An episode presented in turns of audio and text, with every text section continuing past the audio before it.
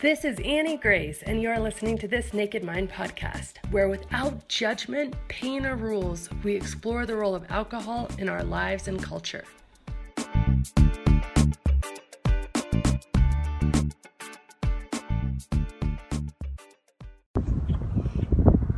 Hi, friends, it's Annie Grace. I am out and about, and it is kind of windy, but I'm not going to be in my office at all today, so I thought I'd do a live video out here and, and let's see if this works. Hopefully it'll be okay. So um, again, this is Annie Grace, author of This Naked Mind, and today I am answering a question from Claire.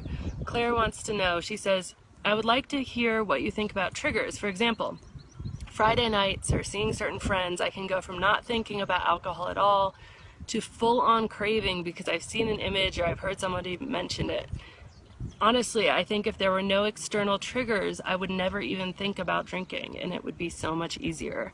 Um, I can relate to that. I think that when I first stopped drinking, and it was so surprising that I never thought about it, especially because most of my drinking ended up being by myself, often, you know, in my room when I was on trips or home or whatever. And I thought, wow, if, if there was I was just on some deserted island without alcohol and without advertising, without people who drank. I would literally never even cross my mind to to even have a thought about alcohol. Um, and I think that's because we do. We have cravings and triggers, especially in the early days, and they can be pretty hard to deal with. But I guess first I'd say, Claire, like, what a blessing that you're not thinking about it the rest of the time, because that I think is a huge thing, and you're already so far kind of ahead of the game, so to speak.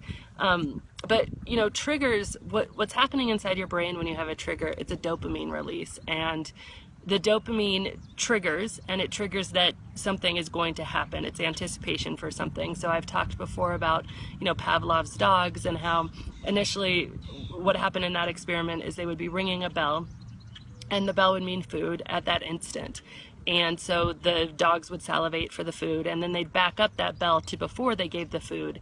And suddenly the dogs started salivating at the bell not when they ate. And so they said okay our brains can be primed for something and primed for getting some sort of food or reward or you know gratification. And that's what's happening with this is you see something where it's friday night or somebody says something or an advertisement came, comes on and marketers are brilliant with this priming technique. I mean they they specifically have you ever noticed how the beer is poured and there's all these bubbles and it's icy cold? And i mean they do everything possible to engage your brain with that dopamine and with that trigger to prime it if you will to desire a drink. And um, yeah and it's so we're we're walking all around and, and this stuff is happening all the time. I think that one of the really interesting things about dopamine is you've primed your brain and then if you're saying no i'm not going to do that it leaves you pretty grumpy. And I think that's one of the harder things to deal with is because it's this loop. You know, you've been primed and your brain is chemically expecting a reward. And when you don't give your brain that reward, when you don't allow that to happen, you feel very put out. And it's this feeling of like, if you imagine a kid, right? And you go up to this kid and you hold up this ice cream cone and say, oh, this is so good.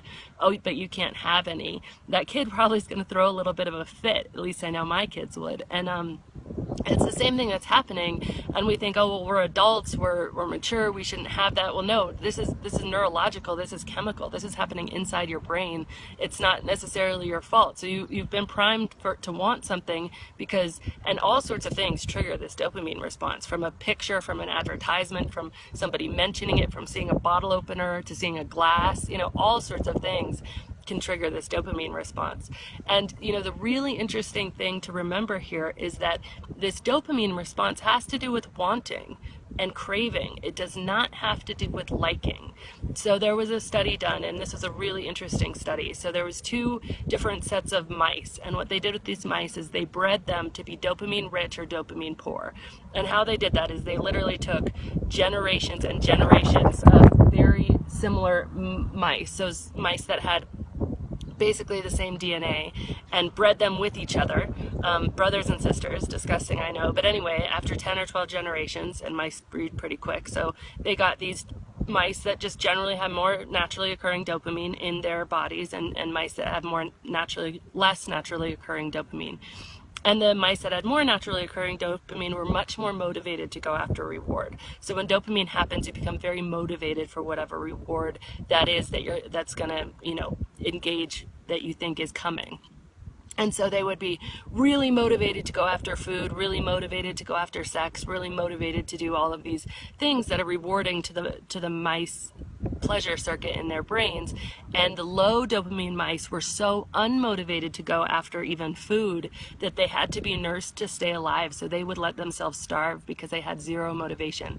So dopamine has to do with wanting and motivation. But the really interesting part of this study is that when they actually fed these mice the food, and they measured this through different techniques, including facial expression, how much these mice actually enjoyed the food, even the mice that were starving, the mice who were dopamine rich, the mice who were motivated to go after that food, did not enjoy it any more or any less than the mice that were dopamine poor. So mice could be, have no motivation, no wanting for the food, but could enjoy the food and have a huge liking of the food. Equally, mice could have huge amount of wanting and craving for the food, but then when they're eating it, just have a normal amount of liking. So the really key thing that came out of this study, and that's important to remember with your triggers, is that wanting and liking are not the same. You know, they probably were for that first glass of wine, and maybe even then, I don't know. But like, if you think of wanting and liking some ice cream, you want it and you like it and it's it's together and it's the same. What your experience with alcohol is you're wanting something that you're probably not going to like. I mean if you really liked what alcohol did to you all the time which you know we're realizing we don't actually like it that much that it's not all that fun that it makes us tired that it makes us cranky that it makes us feel bad the next morning that it makes us do things we don't want that it makes us not remember the evening. Um, you don't you don't want it you want it desperately, but you don't necessarily like it. So I think the things to remember with craving is one, it's chemical. It is chemical. It's not real. And two, the thing that this chemical loop is leaving open is not something you're actually going to want. So you could even carry around like a little list in your wallet of the reasons that you don't drink or what what a drink is going to do to you. I mean, you can pretty quickly kind of reverse it being like, "Oh yeah, that's a craving, but actually that's just going to make me tired and grumpy." And then try to get yourself to really want something else, you know, like I for a while was drinking Shirley Temples, which are I'm sure horrible for you. Um, but they're basically Sprite and grenadine and they just taste phenomenal. And so I'd order one with my kids and I I got a kick out of that. But anyway, I think that doing that, remembering that it is chemical, so it's not that you're really missing out. This is just something chemical happening in your brain, and what your dopamine is priming yourself for is something that you're probably not going to like anyway, because that's why you stopped drinking. That's why you don't even think about it when the dopamine isn't happening. Um, and then I guess the last thing that I'd sort of say out of that, and I'll look at my notes here, is that um, you you are able to form new neural connections. So neuroplasticity is something I talk a lot, and that's something that's so relatively recently discovered. We used to think, um, although the Dalai Lama, I believe, in the 1970s, said that our brains can change through thought, that we can actually change the structure of our brains through thought and form new physical neural pathways through the power of our minds. And he's been proven right through science. And we have the ability by overcoming those cravings by flipping them, by being conscious of them, by realizing they're just chemical, to actually form new neural pathways in our brains. And that means that over time, those cravings go away. Like I have zero, I don't, I don't ever crave alcohol. I mean, honestly, like I, I can't even tell you the last time I had like a serious like oh yeah, I want to drink. I, I, it just doesn't happen anymore. And that wasn't the case early days. I was so happy to not be drinking.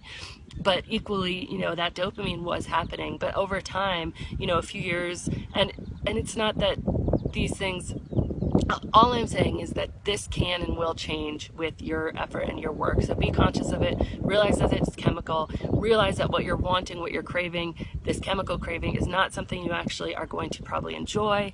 And then realize that the more that you do that, the more that you flip your thoughts, you are actually building new neural pathways in your brain that will completely release you from these triggers and cravings. So um, it was a really good question, Claire. I, I appreciate it very much. I hope everybody could hear me okay with the wind and um, have a wonderful day. This has been Annie Grace with This Naked Mind podcast. Thank you so much for listening. You can learn more at thisnakedmind.com. And please remember to rate, review, and subscribe as it really helps us spread the word.